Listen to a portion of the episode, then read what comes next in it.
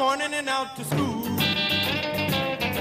According to the College Board, the average cost of tuition and fees for the last school year more than $33,000 at private colleges. Meantime, we've seen student debt more than tripling as a share of total debt owed by U.S. households. We want to talk about the rising cost of college and how that impacts the admissions process. We want to bring in our Janet Lorin, higher education reporter at Bloomberg News, along with Whitney Soule, Dean of Admissions and Financial Aid at Bowdoin College. Bowdoin, of course, based in Brunswick, Maine, but both Whitney and Janet in our Bloomberg 1130 studio. Nice to have you here, both of you here Thank with you. us. Um, I do want to kick it off with you, Whitney. I mean, we, Janet, we all talk a lot about the rising cost of college and how it's outpaced inflation and so on and so forth um, for several years. How do you guys explain the rising cost of, of education? I think for the education that we provide as a small private residential institution, it's really personal and intensive. You know, the student to faculty ratio is nine to one. So a lot of our expenses are around providing a community support for learning that is really personal. And I think there there is an outside expectation that the cost of college has strictly to do with amenities, right? But in our case, what we're talking about is providing a world class education that is um, something students can get their hands in and around and work shoulder to shoulder with one another. So, as a small personal experience, it's an expensive it is an expensive education to deliver, particularly when we're combining world class faculty. And with is faculty residential a big community. part of it? Like co- competition for faculty? Competition for faculty and um, I would say just staff and faculty together running Mm-hmm. an organization to support the education we're delivering to our students.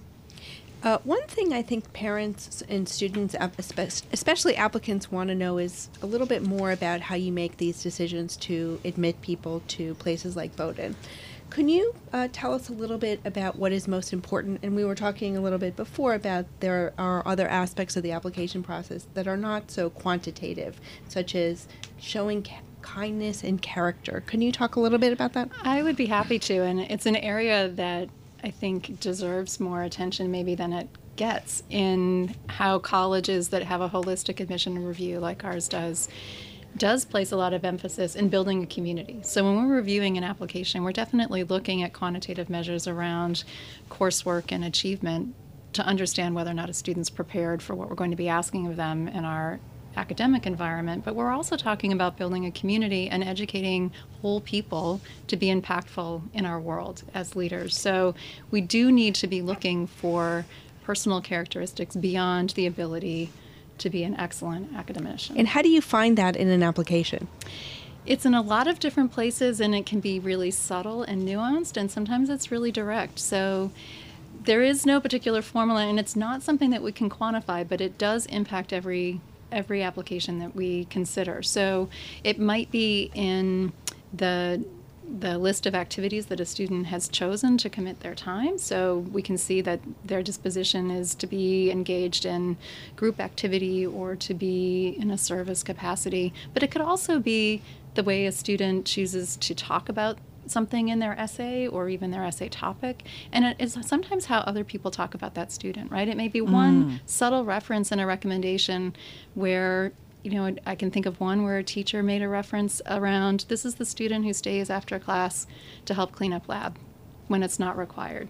That detail by itself in that particular application made so much sense with what the student wrote about and the tone that the student used. And we could sort of develop this understanding of a whole person Right. and what that person might be like And in our So be sure cool. to hold the door for your admissions counselor.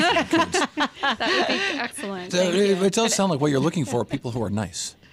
Absolutely nice. And and there's there's a distinction between nice and being kind. And it's something that we talk mm. about on our campus. Niceness is definitely part of it. But but we think about a distinction between saying nice where saying hello to someone when you pass by is nice and that happens all the time on our campus. But then there's a kindness right of of holding the door for someone like the example you just gave. And you could be nice and say to somebody how's your day going? And then you can be kind by following up with them to ask more about that later when you have more time, right? If it seems like maybe there's something to talk about there. But it tells something about someone's core. It does. And it and we are talking about a community, right? So Right. we we are looking for evidence of a disposition toward someone wanting to be around other people, enjoying that engagement, and in our our institution's built on the principles of the common good, right? Serving beyond just yourself. So those they don't have to be obvious things like service trips or service mm-hmm. commitments, though they may very well be that, but it can also just be how students interact with one another and so it's a it's an important quality to search for. I feel like that message should go out to everybody who was on the subway with me this morning. The importance of a nice community. Hold the door, step out of the way. I think my um, older daughter is suited for Bowdoin, don't you? She's such a sweet We're going to be competing. I know, I agree. Whitney, come back. Thank you This so is a much great for having me. and important conversation. Whitney Soule, Dean of Admissions and Financial Aid at Bowdoin College. Janet Lorin, always welcome. Higher education reporter here at Bloomberg News. You're listening to Bloomberg Markets, and this is Bloomberg Radio.